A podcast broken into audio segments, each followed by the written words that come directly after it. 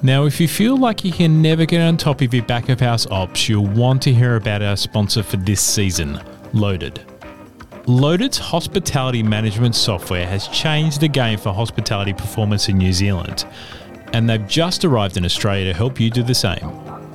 Their everything in one place platform helps you master your reporting inventory, simplify your recipe and menu management, reduce your cogs, and become an epic central hub that immediately puts you in control.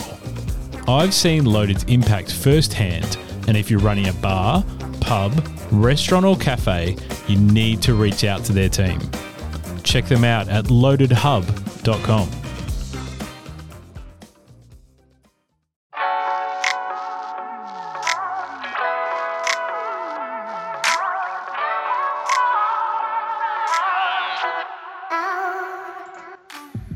Welcome to another Principle of Hospitality podcast. I'm your host, Sean DeVries. Thanks so much for tuning in to another episode. Principle of Hospitality has been developed to tell the stories of professionals within the dynamic world of hospitality.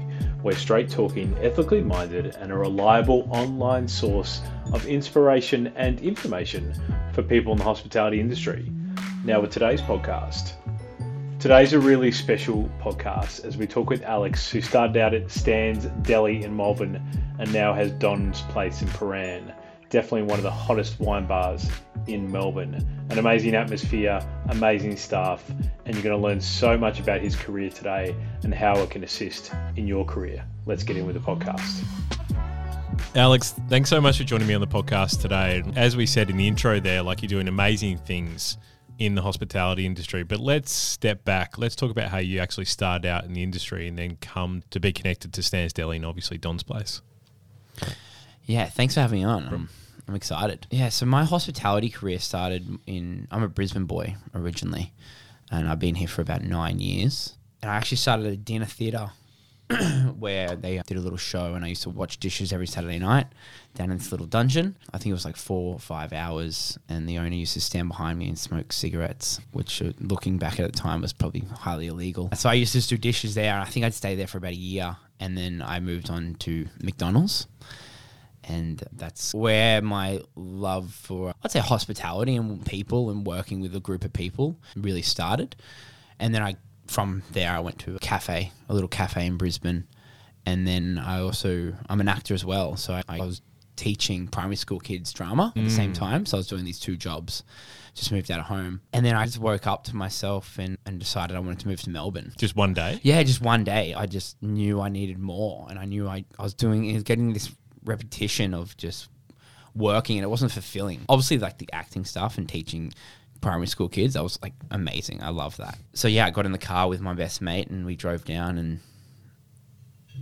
like from there, I found trying to find myself in Melbourne, and I couldn't get a job for a while. I think because I put the uh, Brisbane cafe on my resume, and back th- well, still now, but the ca- caf- coffee scene is so big in Melbourne. People saw all that I was from Brisbane. They're like, "Oh, you don't get it." Really? Yeah, you're not up to standard. Wow.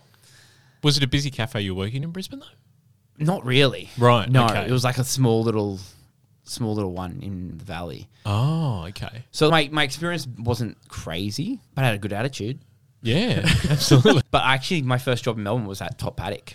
No way. That's Yeah. a good start. Yeah, was- and I didn't know what I was getting myself into. Yeah, wow. But I was just also just what like a glassy, and from there I, I started getting getting on the floor, and then that was when I really got into it.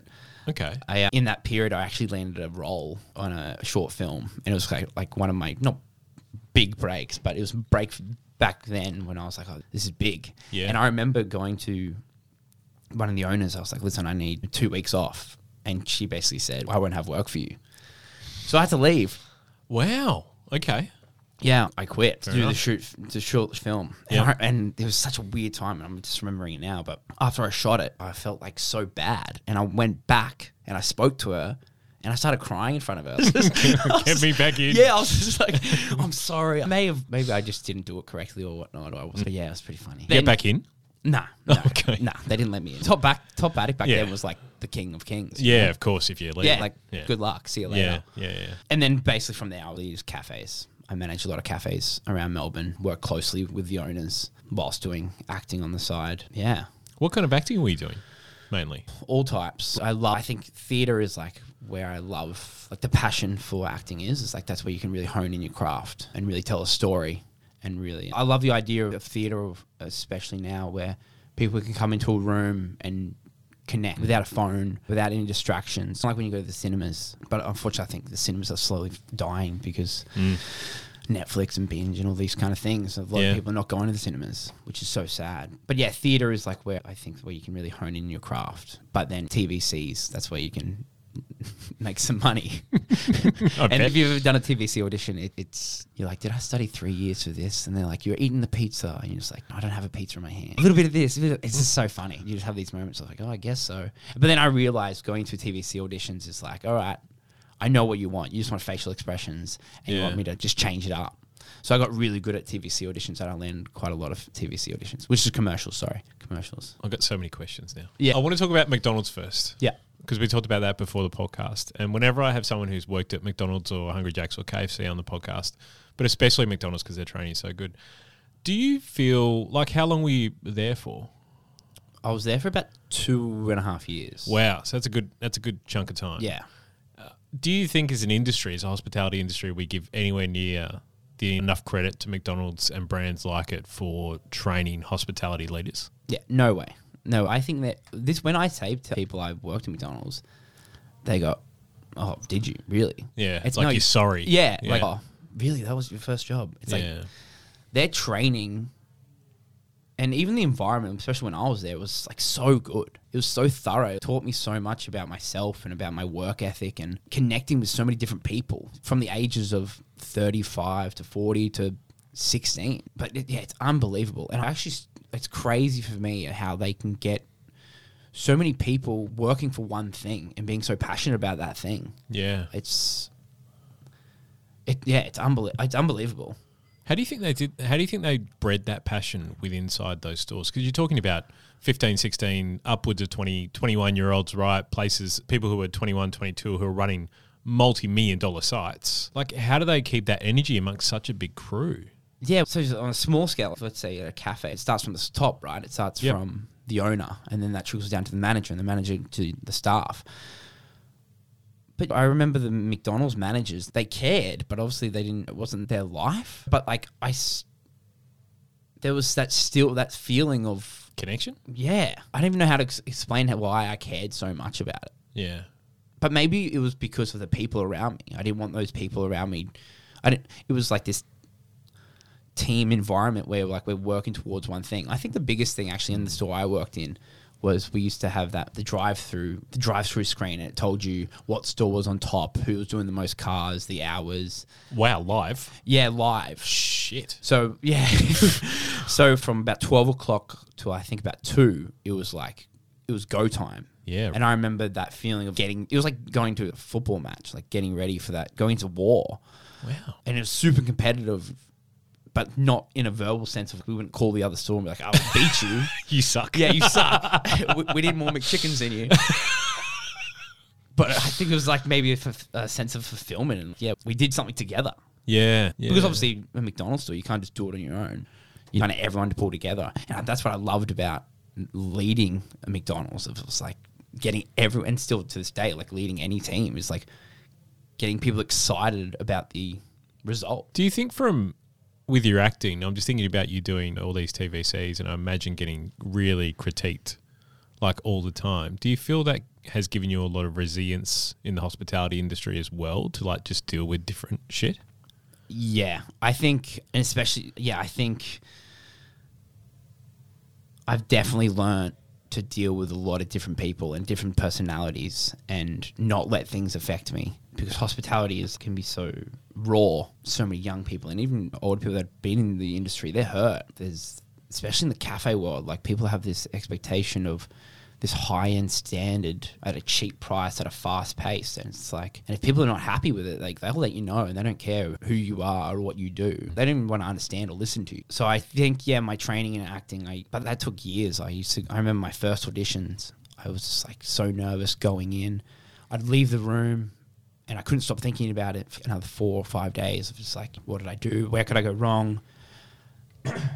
um, But my training in when I got into Howard Fine in North Melbourne, like really excited me because it was a, tra- training of just be yourself and hone into yourself and your body's your own craft. And it wasn't trying to please anyone. So I think and as, as I got older and auditioned more, it was this is who I am. This is what I do.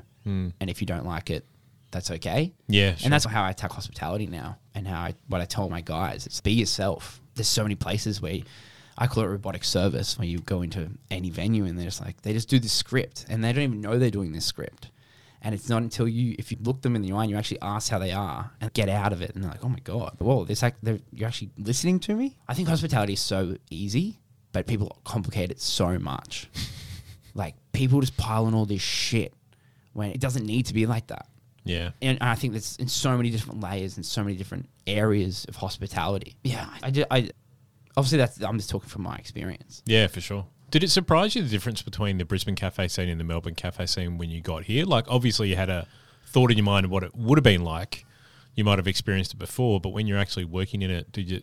We was it just polar opposites? Yeah, it was definitely a sense of this is in Melbourne. This is a career. This is what we do.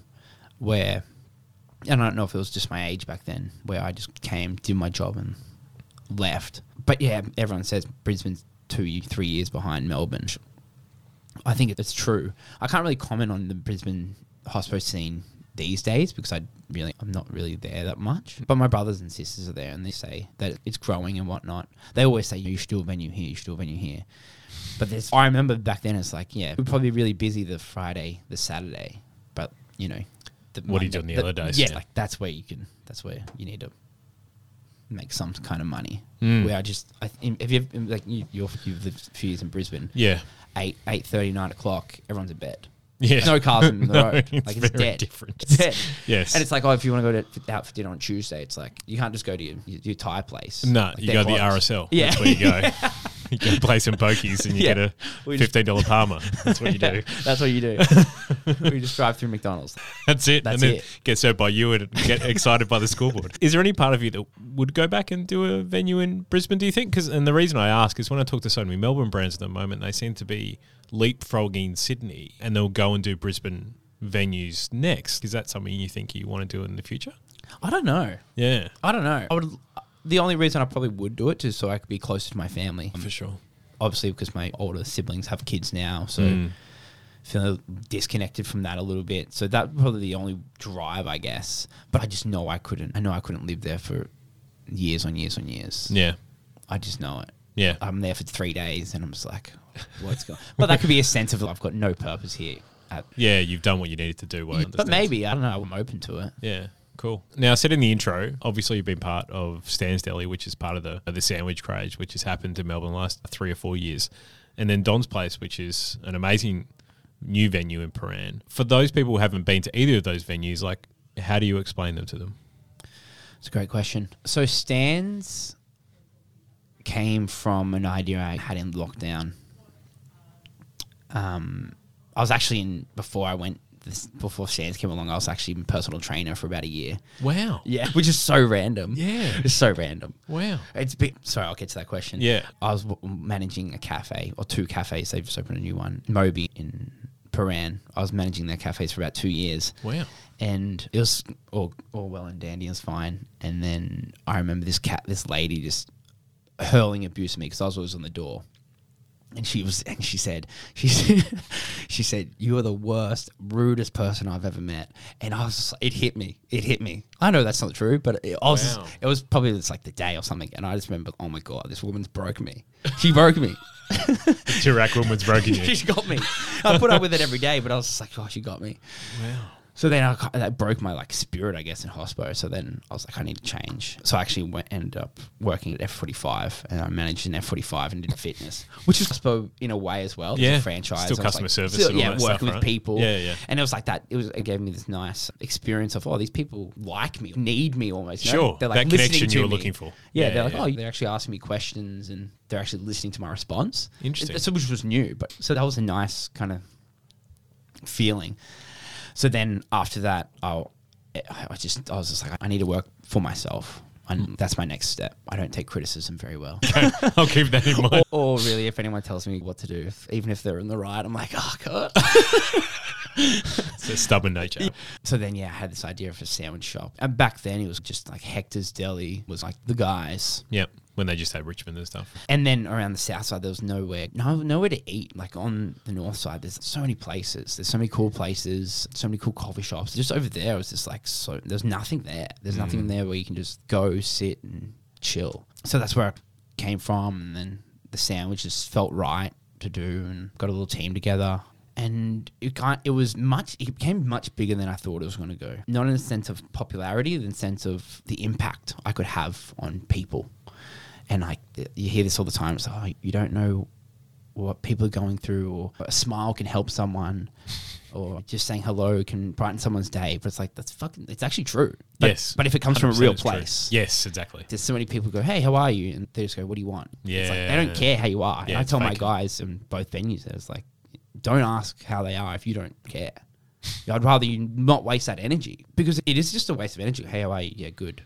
What can I get? They're Yep. already thinking what they want. Yeah, that's it. They're actually they have no reason to actually listen to you. So I wanted to break that. I wanted to and I wanted to break that robotic service of just saying things because you feel like you had to say it. So I tell my guys just to be themselves. It's okay to say things that are not typically meant to be said in this environment. Yep. Yep. And I found in at Stan's, I think I was doing it in my hospitality career because I liked. I, I didn't. There was no consequences for me because I, I could get myself out of the situation if it went bad, or I could just be myself. I think that was my acting experience. I'm happy just to be myself, and if you don't like, that's okay. So it was really nice to see to to create a culture and then everyone responding to that culture and actually feeling comfortable enough to be themselves. And then lockdown, that little lockdown happened again. And that's when we really got really busy. It was such a weird time for everyone, right? But like that was one of the best years of my life, like the hardest years of my life. Obviously, just learning the ropes of business and trying to just stay above board and but uh, yeah, the impact I noticed from Stan's was like crazy. It was unbelievable. So I think from there, I wanted to extend. I call it a conversation. Stan's was just a conversation. It's a conversation starter. And I want with Don, Don's, I want to extend that conversation and really dive deep into it. And even these days, customers from Stan's come into Don's and they pull me aside and they go, "Hey, that year, thank you so much." It's like you have no idea. I used to give free bread away when, because I hate wastage. I hate food waste. So I'd used to always just go make an effort to go give people. Or if th- there was a lot of quite a lot of homeless people near the Coles and Glenferrie. And at the end of the day, I used to like whoever was at the front. I used to bring them back up. Have a conversation with them, just talk to them like they're humans, and then we'd sit down, give them a coffee, eat some, eat a sandwich, and then it, yeah, th- those little actions was like my. Then my team started to do the exact same thing, and it wasn't like costing the company anything. It was like that stuff was just going in the bin. And I remember always working for other owners, and I used to, the cafes. At the end of the day, they used to have so many pastries and whatnot. Yeah. And I'd always just be like, why don't we just give these? And they was like, they never wanted to give anything for free away. But I, I just couldn't wrap my head around it. It's like, why wouldn't you? And it's similar to like when your staff leave in hospitality, when they leave, they grow out of that venue. From my experience anyway, when I left, I wasn't celebrated. I was almost like, oh, how dare Yeah. you leave it? What are you going to do now? kind of thing. And at that time, I was like, what, the, what, what do you mean? Yeah. So I, now with my venues, my team, I'd, I'd celebrate them leaving because at the end of the day, they're they're a walking business card, right? It's like, oh yeah, Stan's. I, oh, Don's. Yeah, I've been at Don's. I love that place. Why mm-hmm. wouldn't you celebrate someone leaving? Yeah. Yeah, exactly. But it happens so much these days. I think it's people just feeling hurt. I think definitely at the moment, right, where it's so hard to get people to work in the hospitality industry, I think when they're leaving, I think owners are taking it that extra mile of being hurt because they literally don't know how they're going to fill a roster the next week. Yeah, exactly. Especially with bigger type venues. Yeah. I want to go back to the homeless people, Yep. if I can. What made you want to do that for the first time? And then what did you learn about those interactions, either from yourself or from them? So the first time I did it was we'd constantly going to Coles to get. A few things, especially because we used to do a sandwich special every week. So just like one off, like soy sauce or whatever. And were- I just remembered there was this picture in my mind of these two or three homeless people just sitting there. And then if you look around Glenferrie, there is it's quite a wealthy area, and everyone's just ignoring. And I just felt like I was in a position to to do something. So I, I don't know, I don't know. I, I, at the start, I used to sit down and just talk to them, and just have a chat. And even if I didn't have any money, and I still do that now, just have a chat with them because at the end of the day, people just want to be recognized, right? And I think people get judged from and they're like, oh, they're going to spend it on drugs or they're going to spend it on alcohol. So we actually don't know that. Yeah, you, know? literally don't know. You actually don't know that. Then if you, if you don't want to give money, that's fine, but you still just acknowledge they're there, acknowledge their existence. Yeah. So I think, what's the second part to that question? What did you learn about yourself or them in those interactions that you had? Yeah, I think when they came back and we shared a meal, it's like Anthony Bourdain used to say, you Yes. learn a lot about someone through a meal, which is so accurate. Yeah, it's true. I think it. I think it just brought light to you. I can do something. I think there's so many people that say, even myself included, you say what you want to do, but you just never throw through with it. And it's every aspect of your life. Sure. And I think there's those small things. It might be in a little effort to go down to see if anyone's there, to bring them up, to make them a sandwich. But it's worth it. It's so worth it. And I have this, I've created this culture in the venues where it's, I don't like to say the kitchen's closed and that's it. It's not, or like opening hours, it's, oh, we closed at three and that's it. If someone mm. comes in, oh, can I get something? No, we're closed. See you later it's I've created this system or this this environment where you know we're packing down, but then I leave the row band on at the mm. end. And then if we do have someone come in, they're like, "Oh man, I'm so hungry," and at that stage they're desperate. They don't care what they get, Yeah. and it's like, "Hey, we can't give you this, but we I can make you this." Yep. And it doesn't affect our flow or it doesn't affect all the staff staying back an extra half an hour. It's just being smart about it. And then mm. it's it just changes people. Same with the coffee machine. You know, you just leave one group head. So many cat, so many baristas I used to work with, even when I used to manage, I was like, just just hold one off. And they're like, oh, can I close the coffee machine? It's like, okay, but have you done six other things that you're going to do after you close the coffee machine? They're like, no. So it's like I almost had to train most of the guys to work backwards. Yeah, yeah. And it's like the last thing you do is that group head. Because it's, I think, so small things in a hospital, right? That's what people remember. Yeah, absolutely. The way you made them feel. Yeah, exactly. That's why I love these conversations that you've been obviously having with these people who are disadvantaged because are you understanding how you're making them feel in that interaction? Really think about it. Interesting. Yeah, I don't really think about if that makes them feel good or not, I guess. I just do it. Yeah. yes. I don't know. Yeah. It's just a very, it's, I'm trying to dig down on it because I think it's really important. Yeah. So many people, one, don't see those people, don't interact with those people. And I'm, I struggle at times, right? With that as well. Like I will acknowledge for sure. But, and I'm one of those people who wants to do something, but tells myself I don't know what to do. Yeah. But for you to sit down with a person you do not know, have an interaction which a lot of people would be quote unquote square scared by to know what's going to happen in that interaction because they have thought of different things about people who are suffering homelessness or people who may have drug addiction or alcohol addictions and then bring them back to your venue and then cook them something and then continue to have a conversation like a human is mind blowing. That's different to giving them something on the street and saying, "Hey, hope this is you have go, you are going the extra mile," which is actually having a conversation with them. Yeah. I think that's more important than the meal, I feel. Hundred percent, it's more important than the meal. Um, and don't get me wrong, I did get a few experiences where they used to come to the shop and they were a little bit dodgy. And I, bringing them into the space with the guys, I did have to be super careful. And actually, I, th- I think there's a there's this fear of if you do it once, they'll come back. Yeah, absolutely. But I've never, I, ne- I never had. it. Yeah, they'll expect it. Yes, yeah, I've never had that. interesting. but yeah, I think it's firstly it's a name. The name's everything for me. The importance of knowing someone's name and remembering someone's name, it's mm. unbelievable in hospitality in every day to day life. I think it, it, it's so important, mm. and I still struggle with it, even though I've been doing it for years. And I think it helps when you have an environment, especially in hospitality, where there's no pressure of trying to learn something. And I remember working with some managers or owners, they used to be like, you've got to make sure you remember their name. Make sure you know their name. And you're like, oh my God. so much pressure. Shit, there's so much pressure. How am I going to remember this person's name? Yeah. But then if you talk to them like humans and you're talking and you get to know them, the name just comes. I actually had an experience last year at Don's and these two lovely couple, Adam and Tammy, they came in one Saturday, we were talking. Anyway, it was only like maybe 10, 15 minutes. They had a nice little glass of wine. They'll go to the Prahran market. And then they came in the next Saturday. I said, Adam and Tammy, how are you? They go, I'm shocked. they're like, how did you know that? Yes. Like, wha- they're like, what do you mean? I was like, I listened. yeah. And they're like, we've been going to the coffee shop for two years, and the guys don't know our order or our names. And then we just got this. this we just had a discussion of yeah, like d- the importance of just listening. And then they were like, "Oh, do you feel you're just doing that because you own the venue?" And I'd say I'd argue you'd have the same experience with any of my guys. Yep. 100% we do. So yeah, How did the idea for Don's come about? Because obviously I've been there a couple of times and I'll tell my own story in a minute. But it, this amazing venue across from from Prahran Market, like a couple of other venues have been there before and not gone the full mile. And you guys are killing it from what I can see. It's really impressive. But how did that opportunity come about?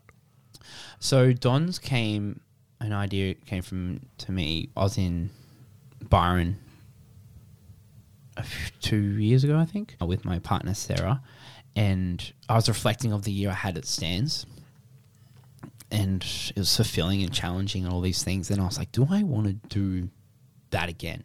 Do I want to do that same kind of year with the same kind of problems? And Yep. am I going to challenge myself? And I'm one of these people that my friends say I never stop, and I just need to sit down and chill. And I just remember I was like, I need to challenge myself. Like I, I just want to throw myself into the deepest pool possible and see if I can swim. And I've always loved this idea of a communal space with having a big table and people sharing a meal. And the actually the the I used to just throw dinner parties at my apartments. We'd call it Don's Kachina. Uh, we used to call it pastime and pleasure Oh my God. with one of my design mates, we used to design t-shirts. And the first original, we did, I think we did it twice. And the first year we did, it, the idea was my the original idea was me cooking for hospitality workers. We'd always serve other people. I was like, who's cooking us a meal? So I had this idea of everyone bring a bowl. So everyone used to bring their own bowl, and you used to like drink some wines and beers. And I think it was thirty five people. God. Yeah, I know. And, and I was like, maybe I'll make fresh pasta. Then I was like, no, it's way too much. But yeah, I used to like, I used to make dessert, entree. I used to love it. Like I used to have God. a whole day off and do it, and then everyone used to come together. And so yeah, Don's Kachina. That's where I think Don's kind of started. But then going back, I knew I wanted to challenge myself. I started looking for sites, and I came on 202 Commercial Road, and I remember driving past it. Me, and- me and Sarah, we jumped out and had a look at it, and I could just envision it. I could, didn't walk through it. I just saw it. I was just mm-hmm. like, "This, yeah, this is it.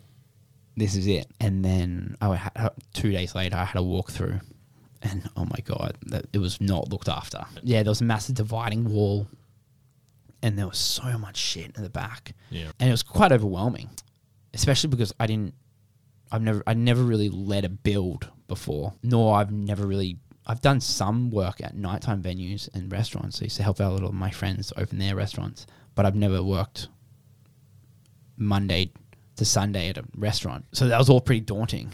And I, but I just did it. I think I, I think if you think about it too long, you won't do it Yeah, it's true. you, if you're like, oh, what if this happens? What if this happens? It's, mm. you'll never do it. You'll just talk about it. So I was just like, I'm just going to do it. And no- what, whatever happens, I'm just going to make sure it, it works. And man, it was, it was so hard. Every week, it was just dealing with problems I've never dealt with, asking questions I've never been asked, making these decisions of just so quickly. I had to redesign the kitchen in 45 minutes. What? Why? Oh, because it because there's no gas on site. It was all electric. Oh. So the appliances I fit out that I had drafted in, the electrician's like, man, you can't have that. You can't. There's not enough power to the building unless you Right. want to spend 15k. I was Yeah. like, I don't have 15k. yes. Yeah. you won't be able to make that work. I was like, oh my god. I think we were about uh, two weeks from opening. God. So yeah, I redesigned it so quickly. Wow.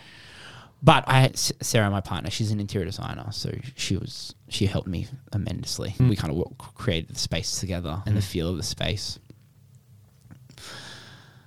But yeah, and then it was like that sense of continuing the conversation that I had at Stan's to Don's to going into more in depth and like really trying to make a change in hospo because I genuinely feel and this is what I tell my guys I really don't think there's anywhere like that I've experienced in Melbourne the service we're doing I agree.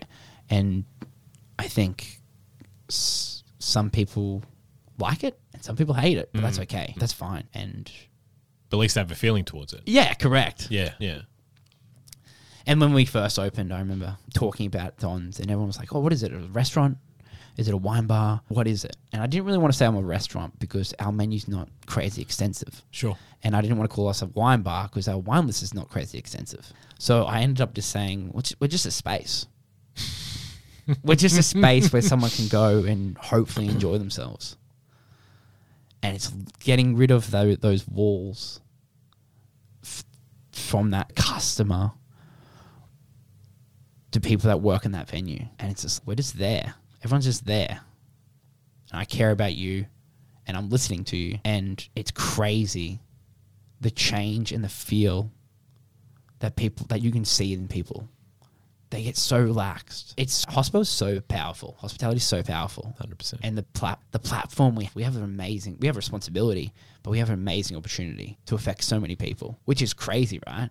Oh, It's crazy. it's scary. I think we often don't think about that, especially in places that you visit a lot. That's why I put a lot of the people who come on the podcast come from the cafe industry, quick service industry, pubs, and that kind of stuff, and wine bars, is because customers visit them more.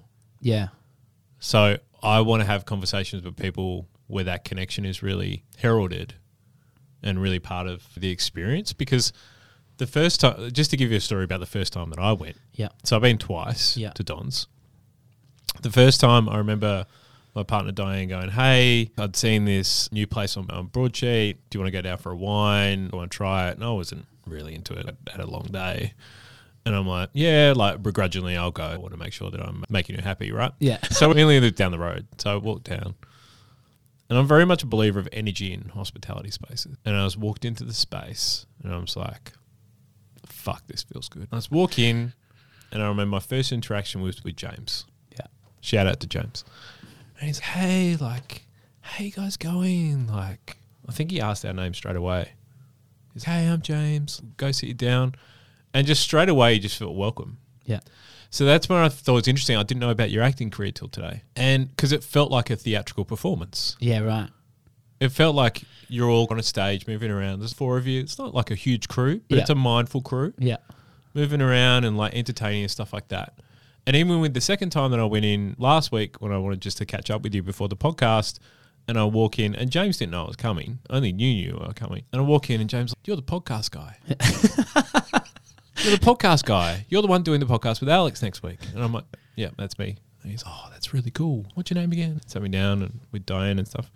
And I was just like, fuck, this is good. And then before we start the podcast, you talking about your acting, like it made me reflect on all the people I've worked in industry who come from acting or Yeah. do acting on the side Yeah. and how they're the best. Yeah. You know what I mean? Yeah. It's really exciting. So do, do Don's as almost like a mini performance every night in a way? definitely for me because I love attention. I definitely. I Fair definitely, enough. And probably that's why the kitchen's so open. Everything's so Yeah. open. It's just so everyone, all eyes are on me. Used to do circles. yeah, yeah. I did my little stand up bit. But it felt like everyone knew you. Like last week, it became, it was real, like I really took mindfulness of it last week. Everyone came up to you and I just felt like you were literally everyone's friend. Yeah. and they just came to your place. Yeah. A bit like these 35 people come to your apartment. Yeah. It just felt very similar to that. Is it hard to build that connection with a customer base which is actually genuine? Oh, No, not for me. Yeah. I think you don't resonate with someone, you don't resonate with someone. sure. And I'm not going to make, I'm not going to, I'm not going to fake time with you just because I want your money or I want you to come back to my venue. If, I, if you're being a dickhead, I'm not going to pretend I like you. So I think all these people that come in and they're like, "What's up? What's up?" That's genuine. yeah. And every time they come in, we're just building on our relationship. And I think, I don't know, I don't know, but there's a lot of people that call like oh, Alex, he's one of my good mates. He's one of my good mates, and I feel humbled because I actually only have a really small group of friends. Yeah. Uh, but it's so nice that they feel like they feel so connected. They're like, yeah, man, Alex, he's so nice. But I think it's just that thing because you just listen. You just listen. You just listen to those people. And it's just like the same, the culture of Don's is we just listen to people. Yeah, yeah, we are selling some food and yeah, we are selling some wines. And that excites us as well. But at the end of the day, it's two people talking. Because it doesn't really matter about the food. It doesn't really matter about the wine. It's cool Yeah. and it's fucking cool and listen it's like the people that we supply that come in here have put a lot of fucking work into this mm. and we're going to showcase it to the best of our ability Yep. but really we're just talking in a, and it's crazy it's crazy when you give the opportunity to people just to be themselves what they tell you they it's crazy and then they come back the next day or then they come in next week they're not coming in because they want another wine they just want to come in because they want to connect they just want to talk Yeah. and sweet we're, we're there You must get a lot of you must get a lot of people who come in on a regular basis, but and I reckon this is when service is working when you know the venue is cr- is cranky, where they come in and they come in with a couple of mates and they will introduce you to their friends. Yeah. and they'll go, "Hey guys, like this is Alex. Yeah. this is Sarah. This is Tom. Yeah. Yeah. That must happen a lot, to you and your team. A lot. People want to feel a part of it, right? So mm. people just want to feel included and they want to feel a part of it. So when, as soon as they know the people that run it or the, the owners, they get really excited. They feel like it's theirs, right? So then they bring their dates in. We get so many dates coming at times. Oh, absolutely. I and can they're see like, that. oh, this is Alex. This is James. This is Josh. They love it. And I, we love it. That's awesome. Yeah, If you cool. think this is your space, that's awesome. I love that. yeah. It, the one thing that do- did surprise me about Don's compared to Stan's or compared to cafes was obviously people have a routine in the morning and they have coffee every day. So you so they, you see those people on a regular basis. Mm. Obviously, the sh- the time is a lot shorter. You've probably only got three or four minutes with that person each day. I found it so interesting with Don's. I thought it's going to be really hard to create a community down here, and it's going to be quite hard to really build on people's relationships. But I was wrong. Yeah. the people just keep coming back, and we just, and we just keep building that community, which is beau- like I love it. I love that. Yeah. No, it's amazing. It's amazing. I read in a broadsheet article about Don's that your quote next step will be launching a kitchen takeover series for young and un- underrepresented chefs who can then showcase their food for a night. Can you explain a bit more about this? Because this sounds awesome. Yeah. So that this that idea that come that came from working in a lot of different cat venues and talking to chefs. And I was never the play, never the, the manager or the worker who would avoid the kitchen. I'd get in there, and even the kitchen, if even the chef didn't want Yes. me in there, I'd be there and I'd be asking questions. Yeah. And I remember talking to these chefs and just like talking. It's like, oh, what do you guys cook at home? Because I love cooking at home. And I was like, what do you guys cook at home? It's like, oh, we don't really cook at home. What do you mean? Go, we don't. I don't cook at home. I just do steak and two veg or whatever. And that wasn't just like one place. There was so many chefs that are just like cooking ten hour day, ten hour days, coming home and just not cooking at all or not getting creative. I understand. You're in the kitchen every day. You're doing the same shit. And if you're not, if you're not the head chef, you get or the sous chef. You're not. You have no say. Yeah. You're like you rock up. you're just doing it. Yeah, you crack those 150 eggs, and then you go home, Yes. and you don't sit down. No. There's no creative. There's nothing creative there for you. Yep. And It's process. it's process, mm. and I understand that. But it- yeah, this, I just it made me sad that like these chefs that have obviously an interest or a love for food, but wasn't going home or even like expressing their love for food or trying new things out because they didn't have a platform for it. And there's, and I've I know quite a few chefs in Melbourne or people in working kitchens. The same, they just don't have the say. They, but these guys cook bloody good food, like it's tasty stuff. So I wanted to create a space for young, old people that have a love for food, that give them a platform to share their share their menu. That's. They're going to get excited because they're like, I'm going to create this meal, this menu, and then we're going to share it with a few people. And like, that's why Don's is set up the way it is, that long 12 meter bench in the middle. So I was just trying to get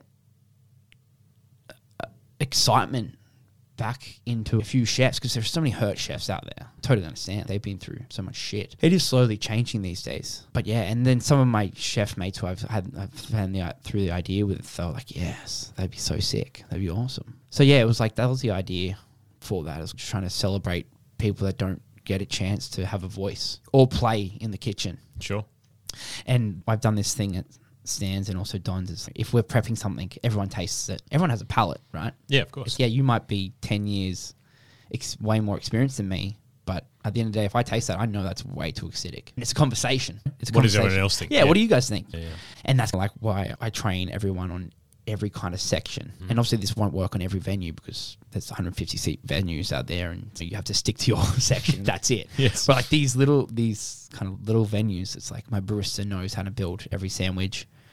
My chef knows how to talk to people, uh, which was a ma- which was a massive journey of trying to get chefs out of I bet that would have been the biggest journey. yeah, to try and just get them getting confident enough to just go and just talk. Like, Yeah. just go. yeah. But I went through a lot of trials at Stan's where some chefs would come in and be like, "This is way too open for me. This is Wow, people can literally say whatever I'm yeah, doing. this is way too much." Yeah, sure.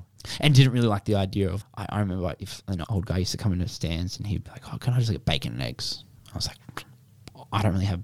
Bacon? I don't have bacon. I've got mortadella and I've got eggs, and I'm Right. not that. I can fit this in. So I remember you used to fry two fried eggs, some mortadella for this guy, and you'd sit down and eat. It's not on our menu, No. but it's like he's having, he's loving it.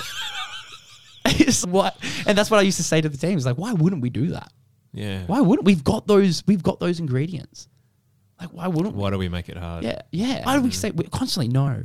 I get if it puts you out. I get it. I get if your kitchen's completely closed, and if someone goes, "Can I get chips?" It's listen. I can't, actually can't do that. Like, Yeah. I wish I could. I can't. But there's so many opportunities. There's so many opportunities where people just say no because they just want to say no, and I think that's where it stems from the top. If, if your owner or your manager cares, it's that's just going to trickle down. Because I'm so confident in my team, where they will not call in sick unless they're really sick. And if they are sick, they will do.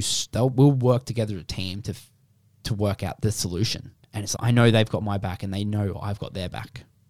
And I I remember working so closely with other owners, and I think maybe trying to like feel get appreciation for what I do, and I never felt it. I never felt. And I remember making the decision of you know what. When I'm at my own places, I'm going to make an effort to make sure they know that I'm they're doing a good job, and I really do appreciate how much work they do because they do. My team works so hard; they're there for eight hours. They're doing hospitality like they've never done before, and they're like so open to change. It's exhausting, and I make sure that they feel like I've got their back all the time. And it's like those, it's just small things. It's like James did a massive week a few weeks ago. So I just bought him a case of beer. Thanks so much for. Or like Josh, one of my chefs, my young chef, he's a legend. He was in Sydney last week and he was at Hubert's and he's never been to Hubert's. And this, you got to talk to Josh about food. He gets so excited. like, unbelievable. I've actually got a story about Josh and how I actually hired him. Okay. But he was at Hubert's and I just transferred him $100. I was like, you get the better bottle. So smart. It's just, But that's so simple. it's so simple. But it comes out. It, might, it has to come out of a real place. You, Yeah, you of shouldn't do course. those things because you're like, oh, these guys are going to work better for me. yeah, there's payback in it. Yeah, yeah. And it's like when these guys ask me for a day off, they're like, oh man, I'm so sorry. I'm like, no, bro, chill, relax. It's fine. We can work Yeah. it out because we Yeah. can. We could always work out a solution. That's Yeah. hospitality. Yeah. How did you hire Josh then? Yeah, Josh. Josh was funny. Josh was funny. Josh was actually just a one-off customer at Stan's. It was lockdown. We are getting absolutely rinsed. Lines for days, and I used to go out and I guess when my acting used to come in, I used to go out and do my little bits and bobs. Yeah. And I think at that time I was a little bit hungover, and potentially maybe a little bit still drunk.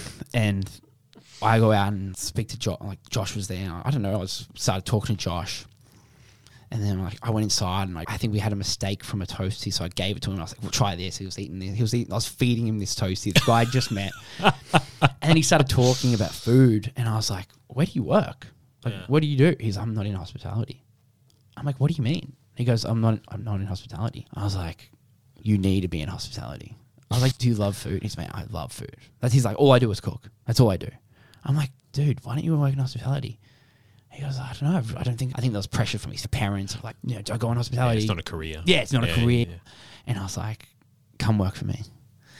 And then I actually didn't have a spot at Stan's. That's another thing when you create a beautiful culture, people don't want to leave. Which is great. Which is yeah, great. yeah, yeah. But yeah, I didn't have a spot for him. And then I Don's was building and I was like, I'm getting Josh. So I had his email and I emailed him. And then that night, me and Says were at Shop Ramen. Oh, yeah, nice. Josh was there. And I was like, Did you get my email? He's no. I was like, Get my email. Anyway, and then he was like, Yeah, I'm in. I'm in. And then he's he's come on board with he was at Stan's for maybe four weeks before we opened Don's. Nice. And his his growth is like unbelievable.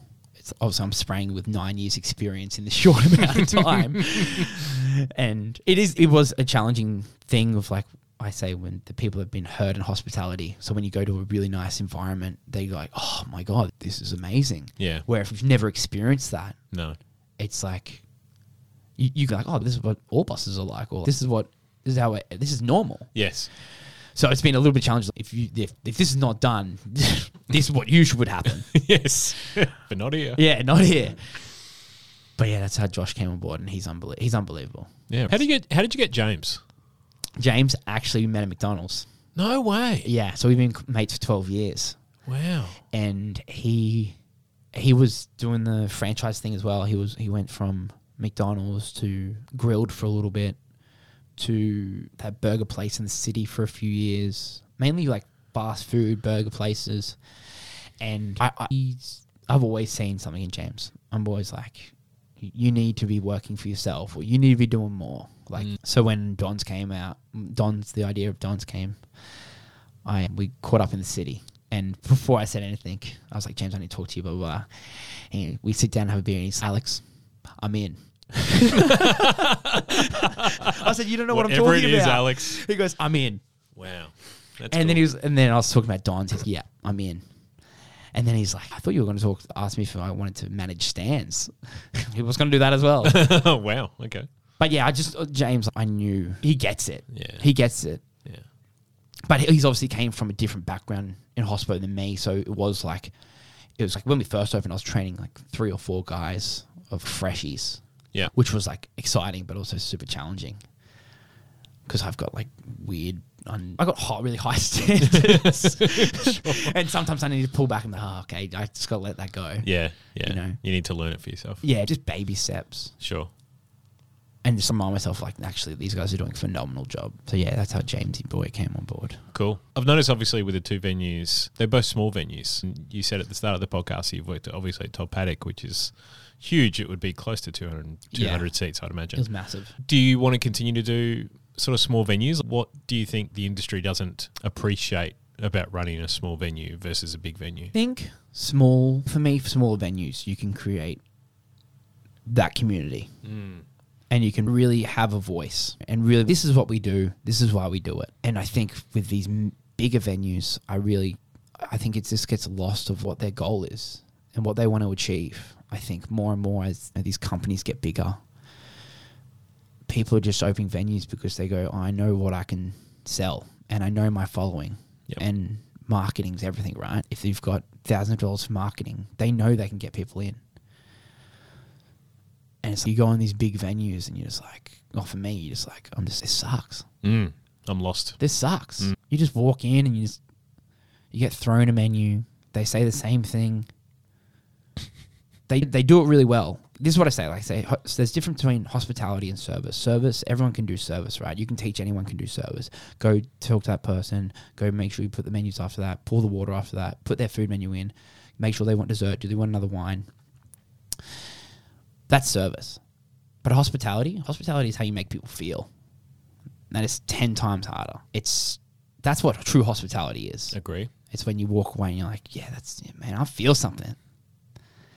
It's it's. I remember I, when we first opened Don's, I didn't really have a dessert because I was just under the pump, and this two couple came in and they had a baby, and we're talking, and they're like, oh man. I love Maxibons. I was like, I fucking love Maxibons as well. Me too. I love Maxibons. And then I was, and then we are quiet because we just opened and there was Woolworths behind us. So I went out. I got Maxibons. I cut it up. I put it on a plate, and I was like, "Here's your dessert," and they're like, "Stop it!" They're like, "Stop it!" And it's I could have served them caviar, Yeah. and it's, it's not about that. It's about how they that makes about the moment. Yeah, they I listened to them. They felt listened, and then they're like, "Oh wow, it's crazy." And I think those it is it would be I can't even I can't even imagine trying to do that in a 150 seat venue because the team is so big, and, and you know, when your team's that big, it's really hard to get everyone together. And I've managed a massive team before, and not unfortunately not everyone gets along, so it's really hard to not have those people bitching about other people. Oh, Claire's on today, so she's going to be slower. And as soon as that happens, everyone's just like bitching about each other. And you spend eight hours talking shit about everyone else. It's like, Yeah. We're not here for that. Yeah. And I get people, especially the younger generation, like people that come into hospital, that they're there just to get to pay rent. I get that, but I tell my guys, you're you've chosen to be here for eight to nine hours a day. Why wouldn't you want to be the best at it? Why wouldn't? Why would you? I've noticed so many people go into hospital and they work and they actually spend more energy trying to do less than actually. Hey, actually, what? You know what? I'm going to do this as best as I can Yeah. rather than be like, oh, it's twelve o'clock, one o'clock. That's not gonna, that's not going to do anything for them. They're not going to walk away from that. Oh man, that was such a good day. There, why wouldn't you? Just, why wouldn't you? Such a waste. Yeah. I'm very much of the belief that you you train animals but you coach people. Yeah, How are you coaching your team in hospitality rather than coaching them in service? Is that something that just happens often on a daily basis? Like how are you coaching them on the, giving those moments? yeah. I think the biggest thing is letting, giving them permission to do those moments, allowing them to be. You know what? If I do give this free beer away, I'm not going to get yelled. at. I, there's Alex is going to back me 100. percent Yep. because maybe they spoke about a beer and trying beer, and he's like, "Yeah, this one's on me." Yep. So I think it's the environment they're in, because obviously you can't be like, "Oh, if someone says they like fish, make sure we go get them a fish."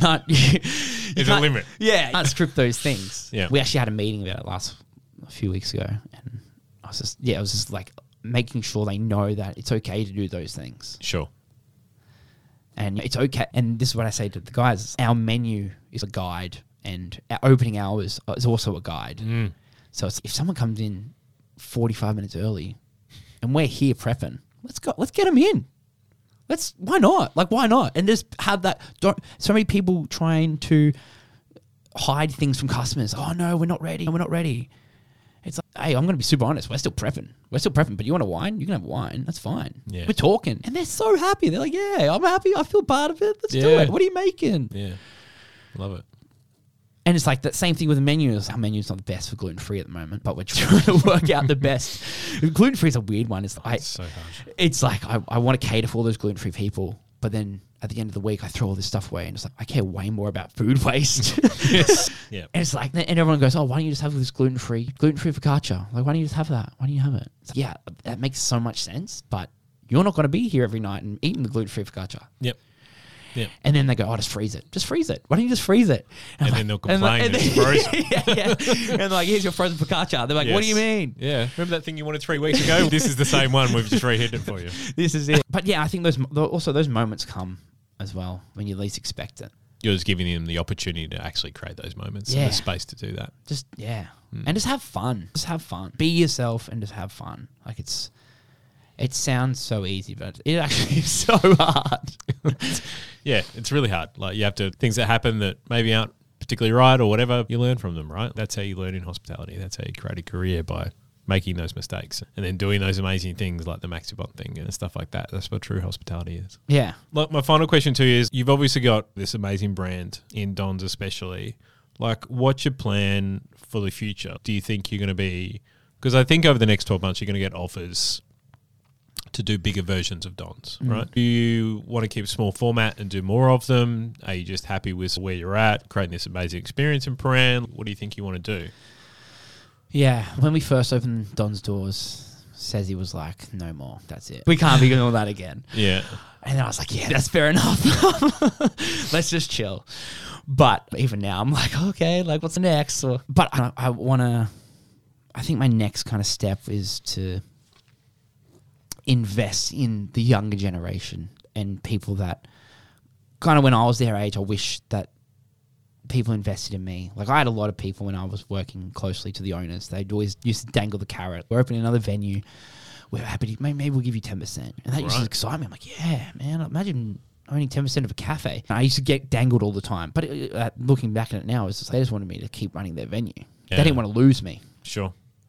So I, for my next step, I feel like I want to invest in people that want to do their own thing and Nice. really back them Okay. and make sure everyone has a story to tell. So let's tell that story. So I don't think I want to create. I know I never want to create another Dons. I want to do. Oh yeah, I'm going to do this in the North Side Why? because I want to tell a different story.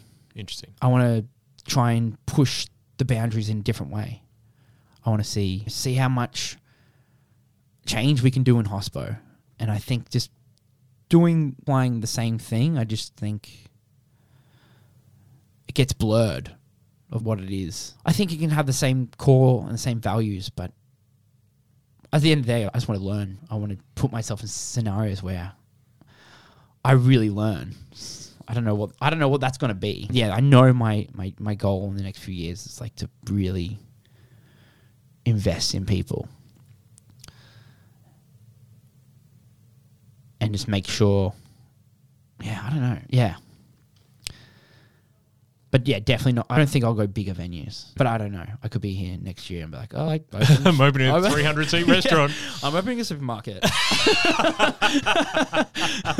Oh. You're across the road from a Grand Market, so maybe just put a supermarket. That'd be fine.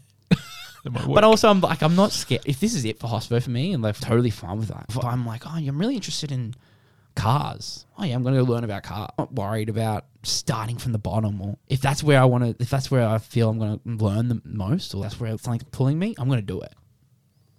Like, how do you let those things pull you? Like, how do you let those things actually come to you? That's probably the wrong way to say it. Alex, how do you let those things actually come towards you to actually be things that you want to do? I think it's just asking the question. I think always asking questions Yeah. of like, why? This interests me. Why does it interest me? And then you just go down that rabbit hole and you're like, oh, yeah. And I think the why actually I learned from my acting training. It's asking why, not how. And that's, helped me so much in my life. Interesting. But yeah, it's who knows? It's who knows? definitely- I know I don't want to end up with 25 venues and yeah. I love the idea of owning a pub. Yeah, me too. yeah, Yeah, that'd be fun, wouldn't it it? wouldn't it? I'd love it. Could have your own beer. Yeah. Alex's beer. don't know what I'm sure you wouldn't call it Alex's beer, but you call it something. Mate, I don't know what you're doing. Going into your venue had a feeling and emotion for me, which is very rare, very rare. I probably only get it two or three times a year when I go into venues. And I probably last felt it when I went into Serai, which is in the city, the Mm. Filipino fireplace. It's incredible. It's very similar to that. And I feel like you're going to have the same trajectory with Dons. I think once the word is really out, Mm. about Dons and what you're doing, and I could feel that already with going in last week and as we're recording this podcast, going in last week and really feeling that momentum Mm. in regard to the venue. Just really fucking excited what's going to happen next for you, man. So well done. Thank you, man. Appreciate that. Where's the best place that people can find out more about Dons? Come on down and uh, and experience it for themselves. Yeah, I chose not to put the menu online only because I think there's barely any surprises in the world anymore. I and I, that. I don't like how people go online and like choose what they're going to eat or what they're going to drink before they come to the venue. Sure.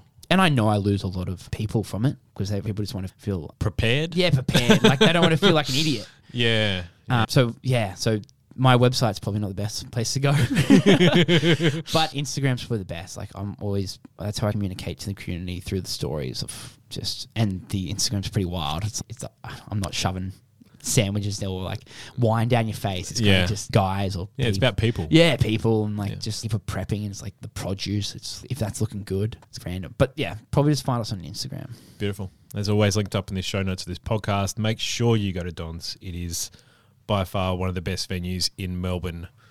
Alex, thanks so much for your time. Thanks for having me.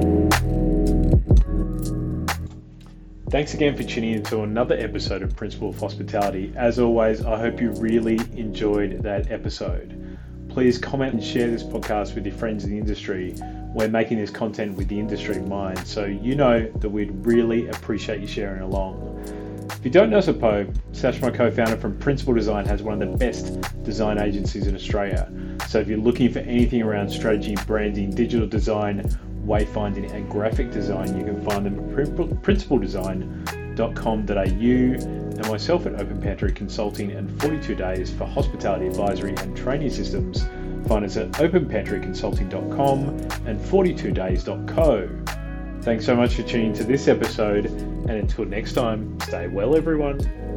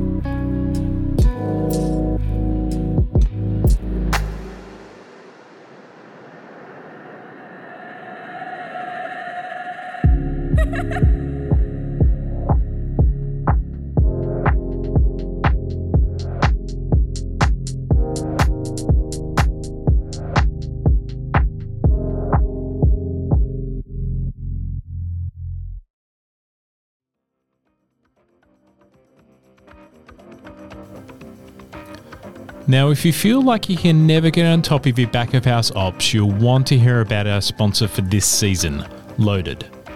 Loaded's hospitality management software has changed the game for hospitality performance in New Zealand, and they've just arrived in Australia to help you do the same.